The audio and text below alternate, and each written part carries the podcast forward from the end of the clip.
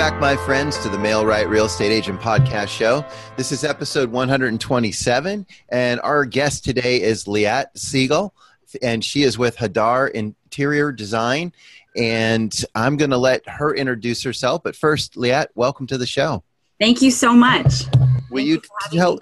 Oh, you're welcome. And will you please share with our audience a little bit about yourself, uh, uh, what you do, and, and how you do it? Sure. Sorry, my kids are probably you can hear them in the background screaming. um, yes, I am Liat Siegel from Hadar Interiors. I am an interior designer. Um, and I work with uh, hotels to help help them set themselves apart from the competition. Um, I also help restaurants and um, other uh, businesses in the in the hospitality industry um, creating an experience, a one of a kind experience um, for their guests. Nice. And then I would imagine that carries over to the real estate community too, right?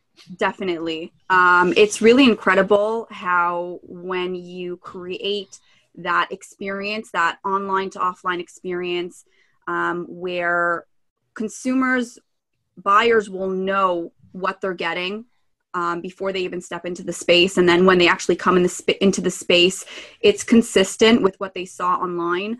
Um, it just makes the sale that much faster, that much easier, and you can potentially um, sell it for the home for more money.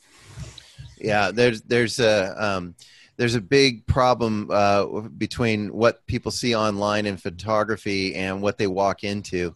Um, kind of like the same experience they have with their realtor when they see a photo of them online and then the actual realtor shows up and they're 15 to 20 years older than that photo. yes. but, yes, that's so exactly it, it builds it builds more trust if they walk in and hey, what I'm seeing on my screen is right here in front of me. It matches. It's it's not a trick photography. Yep. Um, well, we're going to dive into some questions. Um, I, I have um, three sets of questions for you from three different areas, um, but I want to let Jonathan introduce himself, my illustrious co-host. Jonathan, welcome to the show, and say hi to everyone. Oh, thanks, Thomas. Yes, I'm the founder of Mail Right. We're a platform that gets quality leads um, to our clients, which are real estate agents and professionals, with emphasis on Facebook. Back to you, Thomas. And I'm Thomas J. Nelson. I'm a residential realtor with Big Block Realty here in America's finest city, San Diego, California. All right, we're going to get back over here with uh, some questions because I want to cover a few things. I want to talk about design. I, I also know that you um, have a lot of uh, expertise in Facebook marketing. And then I thought we'd wrap it up with talking about the work life balancing act that we all do as professionals, especially uh, small business owners. Um, that I have families. so, yes, I balance it all. yeah. So let's start with interior design. So, uh, and this is the chicken and the egg question. What came first? Uh, were you working with realtors first, or are you working with hotels and restaurants first? So it, neither really. Um, I um, started off working in the residential arena. Um, I still do some of that, but um, I was really Facebook um, Facebook really Facebook ads really helped me to focus my niche and helped me um, understand my strengths and what I'm able to deliver best for my clients. So, you know, I would I would um, do my ads and I would try to get the target audience right and I would have my content and it just wouldn't work. And then i'd go and i'd tweak and i'd do it again and again and again until i had to dive so deep and ask myself questions over and over and over again until i was able to um, uncover um, what my my niche specifically was. And in that process one of those um, niches that i explored was the real estate industry and because i'm a very uh, i'm very business focused i have a you know i'm not just an interior designer i have that business mindset.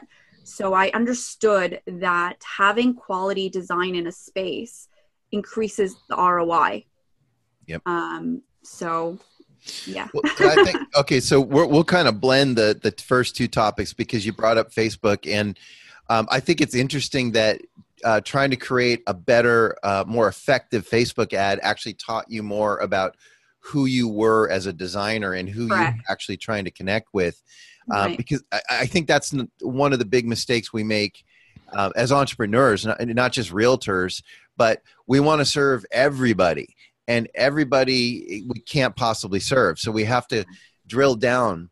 But then we have that fear of, well, if I focus on this, I'm missing out on that Right. but if you're all over the place you're really not really it's like you know trying to throw you know seven fishing poles in the water but you only have one person man in the poles eventually something's going to get away anyhow so you might as well Right. focus Correct. Yeah, I just want to say something. I think the both of you have just made an enormously powerful point about it's very counterintuitive, isn't it? Um, that to be effective, you need to actually nicheify and not to appeal to everybody, which is enormously counterintuitive, isn't it? It is. I I was recently interviewed on ESPN radio and I remember when they asked me to introduce myself, I had this sick feeling in my stomach as I only mentioned one neighborhood in San Diego and one demographic. Because I really felt, okay, if I'm gonna hit this audience, I, I wanted to have them focus. And and if I tried to tell them five different neighborhoods and, and six different demographics, I'd lose them. So I had to practice what I preach. But even though I knew it was the right thing to do, it still felt horrible saying because in my mind I'm going, I, I only limited it to this neighborhood and this age group. Um, exactly. so how, how it's painful, but it's really important. It means you're doing the right work. Yeah exactly so they so now the um so working residentially led to working with uh, residential realtors and and then that led to more of your commercial work Yes. Okay, so one of the challenge, and I, I'm sorry, are you are you based in New York? Do I have that right? I am. Yes, with okay. offices in Texas as well. Oh, okay. So you you you uh, jet set between the two? We just um, started a partnership with a construction company out in Texas to help with their rebuilding efforts after Hurricane Harvey. Oh, wow, So our plan is yes to be going back and forth. nice. Well, I, I don't know, and I don't know if you've um, been in Texas long enough to to assess how they receive interior design, but um, I would imagine in New York it's probably um, seen uh, with a more of a value than I've seen Californians uh, receive it because I know so many uh, of my listings I've tried to encourage the um, either working with what they have or um, bringing in furniture to a vacant house to define the rooms. And it is such a hard sell with people because they don't see the value in spending the money. Um, how do you address that? Yeah, it's a really, really awesome question. And that's where I think that I was so excited about serving the real estate um, mark industry because if you come to it from a business ROI perspective, it's a no brainer. If you look at the stats and you look at um, the Real Estate Staging Association, it's undeniable. When you stage a home, you can sell it for 90% faster, uh, 90% faster, and you can make you know um, much more money more than the asking price. So when you present it that way um, it's clear as day that that is you know whether whatever the notions are about interior design and and um, how much it's going to cost or not it's in the facts um, are there um, and speak loudly that if you spend a little bit you make a little bit of an investment up front even as the real estate agent yourself like yourself paying for an interior designer to come stage your home um, it's you're going to make that money back. Well, and let's let's unpack that a little because what what you're what you're saying is if I invest five grand maybe on a couple months of uh, good staging and decor, Mhm. what essentially how am I going to make more money? Well, because more people are going to be interested in the property. The Right. the fact that there's more interest is going to create an urgency, which there's your ninety percent faster factor Mhm. because now they're they're they're they're going into that multiple offer situation, which is how we raise prices. So essentially, if I spend the five grand uh, or whatever the uh, I'm picking an arbitrary price, um, but I make ten grand on it, even. I mean, that's like going and putting five thousand down in Vegas and doubling your money in one roll.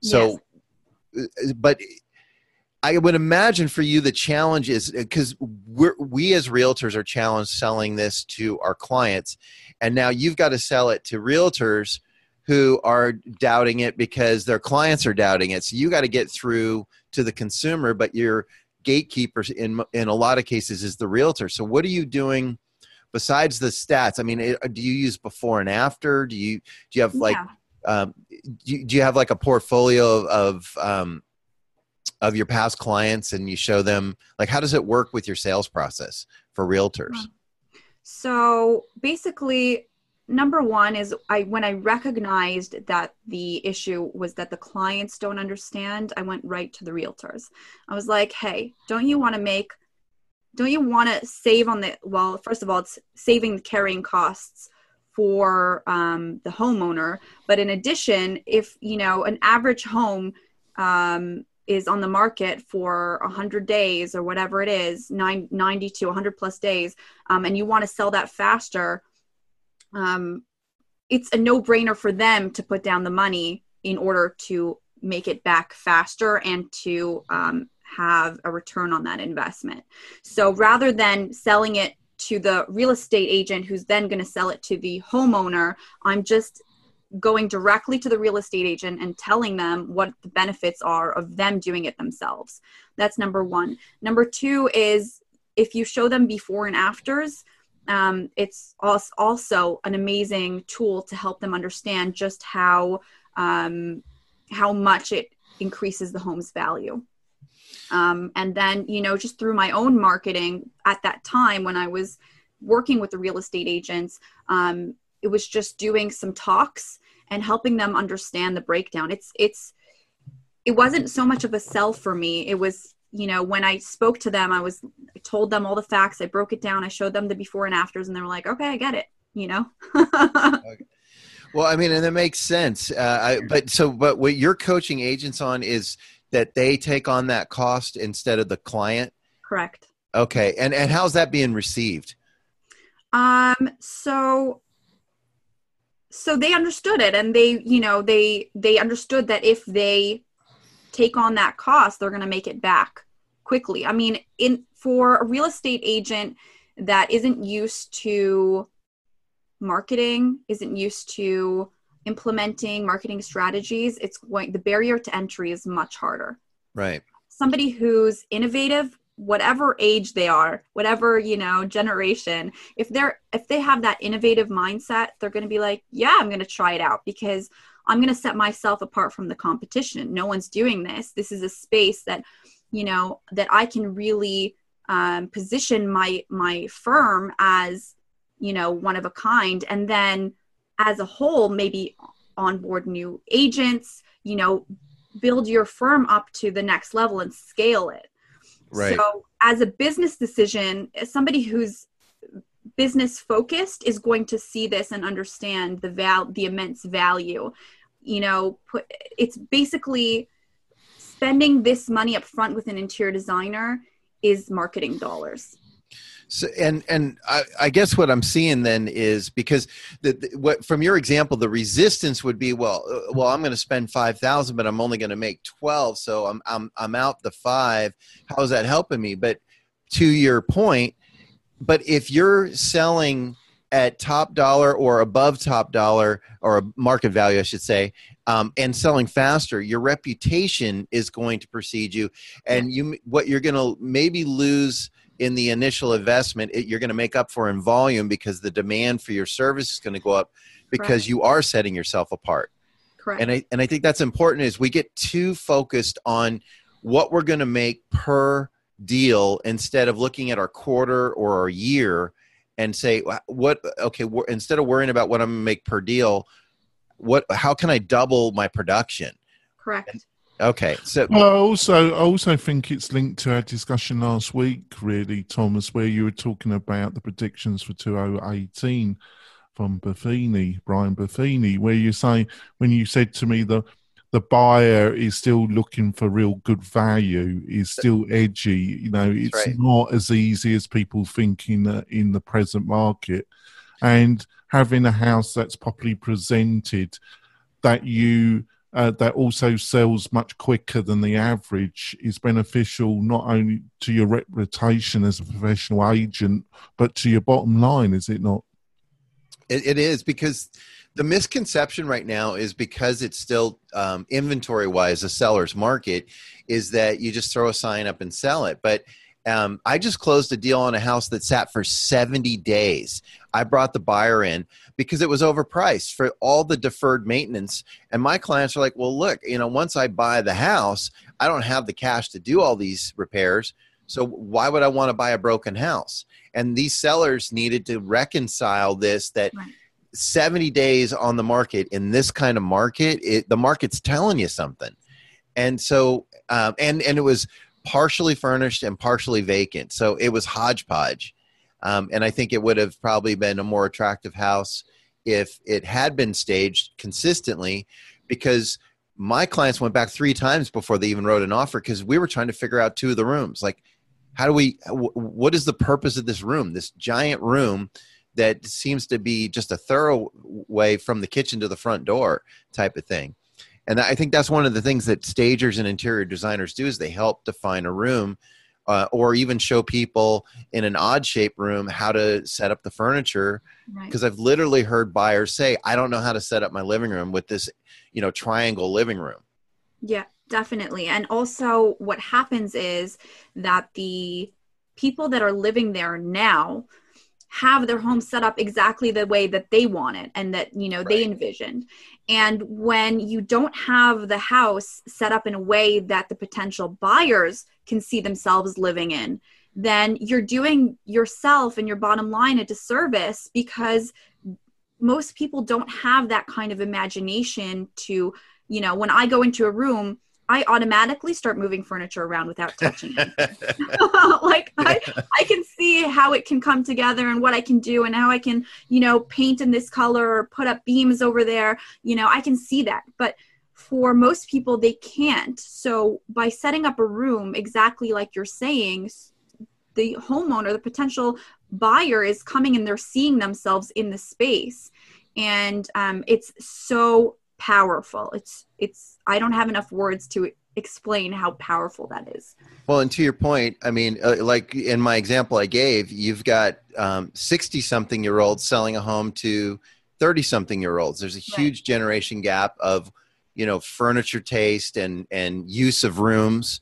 I mean, the the younger generation are not using homes the way uh, my parents used uh, a home you know they, they're not interested in formal dining rooms and formal living rooms. They want great rooms. And then how do you you give them a great room but then if you don't stage it properly it looks like a huge waste of space. Right. and I, and I've never heard that term or that phrase more in the, than in the last couple of years where um, my younger buyers will walk in and go wow look at all the wasted space. And I, I'm I'm uh, it, it takes me back that they recognize that and it but it's not it's not a waste of space the way they built the house. It's the way they set up the room. Correct. They're not utilizing all the square footage. So it feels like well why am i paying for the square footage if it's just going to hold a plant yeah. yeah, plants. We're going to have to go for our break, folks. And when we come back, we're going to continue the discussion. We're also going to ask Leah, what is it like going on Rick's show, The Art of Paid Traffic, one of the leading Facebook podcasts at the present moment? And she had a one on one with Rick, which is um, interesting. So we'll be back in a few moments, folks. You want quality leads from homeowners and buyers right in your own neighborhood? Then you need MailRight. It is a powerful but easy to use online marketing system that uses Facebook to generate real estate leads at a fraction of the cost you'd pay from our competition. We stand behind our work with a no question asked 30 day money back guarantee. So don't delay. Get started today. Go to mail-right.com. We're coming back. We've had a a broad discussion about interior design, the power of staging, why it's still important. And I think now we'll probably go on to your interview with Rick on the art of paid traffic. So I'd, I'd like to start it off. Um, so, um, was it really hard to get on his show? And what were some of the main things that you learned through that one to one? Um, so I was in one of his recent courses for local Facebook ads.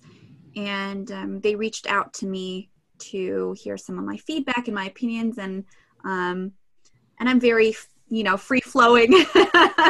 So i'll give my opinions and talk whatever. And um, so they asked me to come on the show um, so that you know rick could do an assessment of um, of my my results um, through his course and um, it was really fun to be on the show and to speak to him one-on-one and get to hear his feedback so what were some of the main things you think you learnt through that consultation um, the number one thing, uh, which was a theme that kept on repeating itself, like I had said in the beginning, was um, content is king.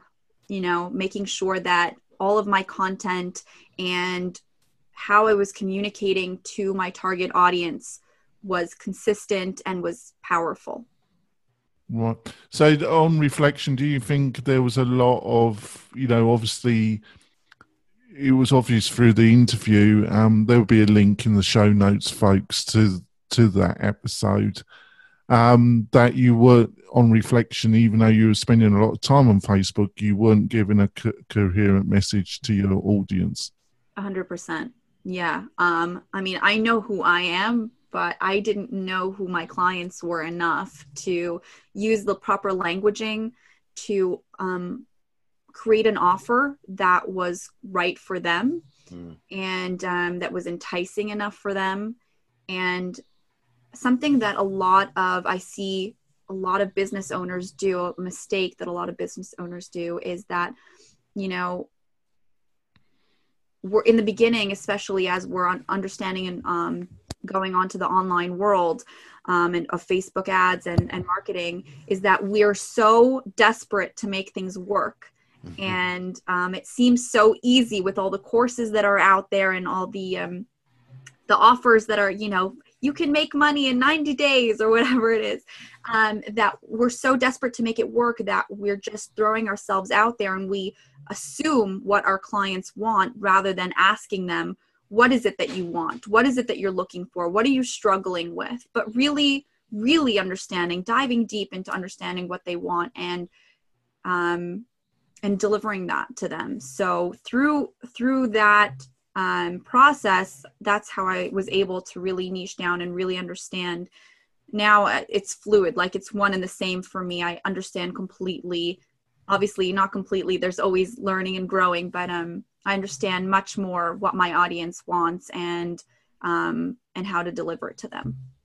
I think the other thing um that I got from the interview was that you were really struggling str- struggling. Uh, that's probably not totally the right word.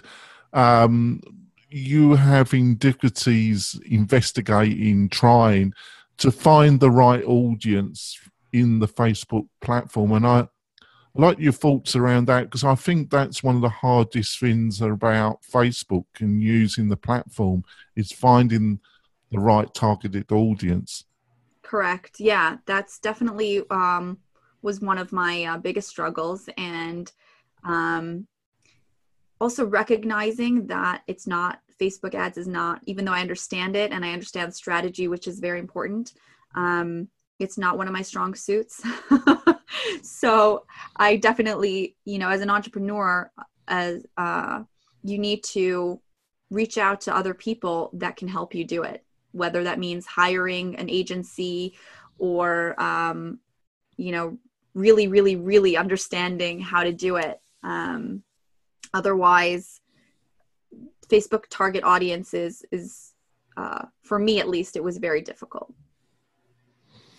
What brought you to Rick? Um, you, you mentioned you were a student of his. Uh, had you tried other things, or was Rick your first uh, venture into getting help with Facebook? So I have been learning about Facebook ads for a few years already, and I've been trying to run them um, unsuccessfully. And um, or shall i say successfully because i am where i am today because i learned so much. Right the stepping stones. yeah so so you know for his the reason why i took his course was because it was focused on local ads um, and i felt that that was an area that i didn't know enough about um, how to target into the local local audience versus you know um, online. Is that what led you to boutique hotels and restaurants? Was that a result of that? Um, I would definitely say that it had a huge impact. Um, going through the real estate arena and that together, those things, and then I had some other things also. I'm in um, um, a mastermind, a year long mastermind, and I had also another three month mastermind. And I had all these people around me that I was constantly talking to because I didn't feel that everything was aligned. I didn't feel that it was quite right yet.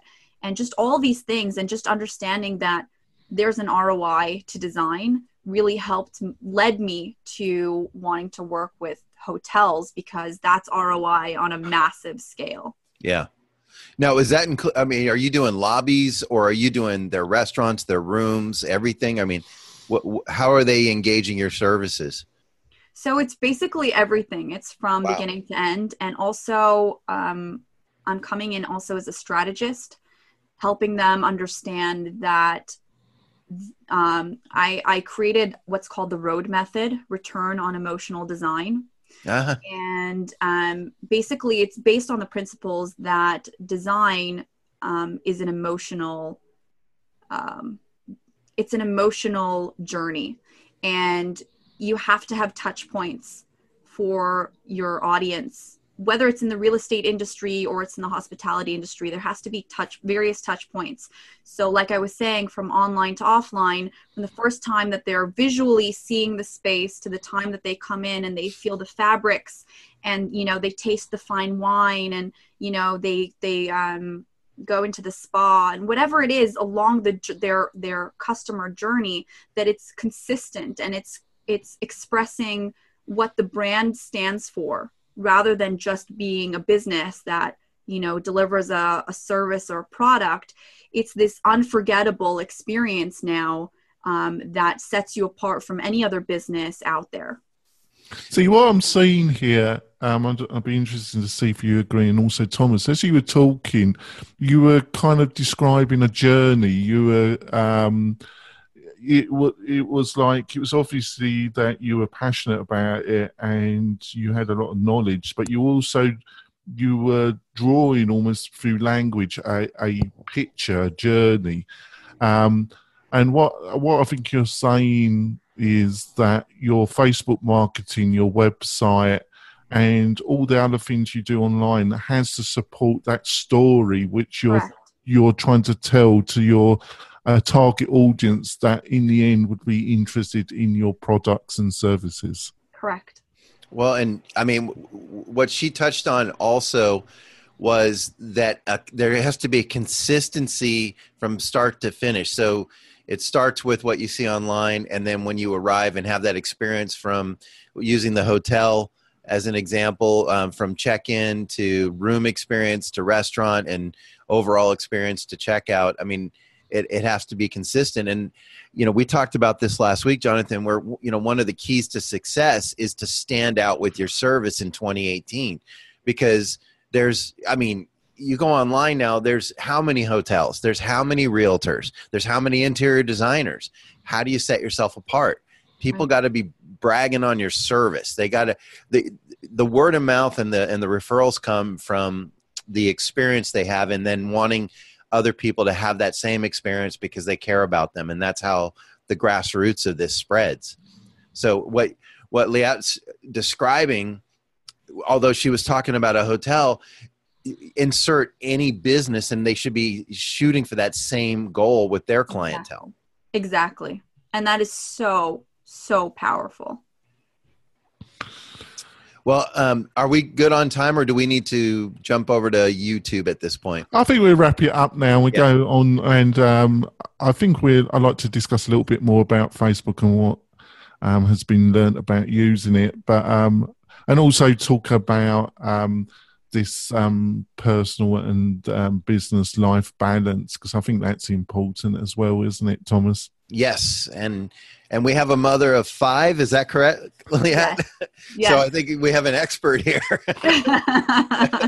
so uh, for the purposes of our podcast, folks, we're going to sign off now, and uh, you, we'll hope you'll join us over on YouTube for some bonus content. Uh, in the meantime, I want to thank Liat for joining us on our podcast. And Liat, will you share with folks how they can get in touch with you and learn more about you and your services? Yeah, definitely. You can uh, reach us at info at Hadar, H A D A R, interiors with an S dot com. Wonderful. And uh, you can also check out our website, uh, hadarinteriors.com. And Jonathan, if folks wanted to get in touch with you for MailRight, how would they do that? I'll go to the MailRight website, mail-right.com.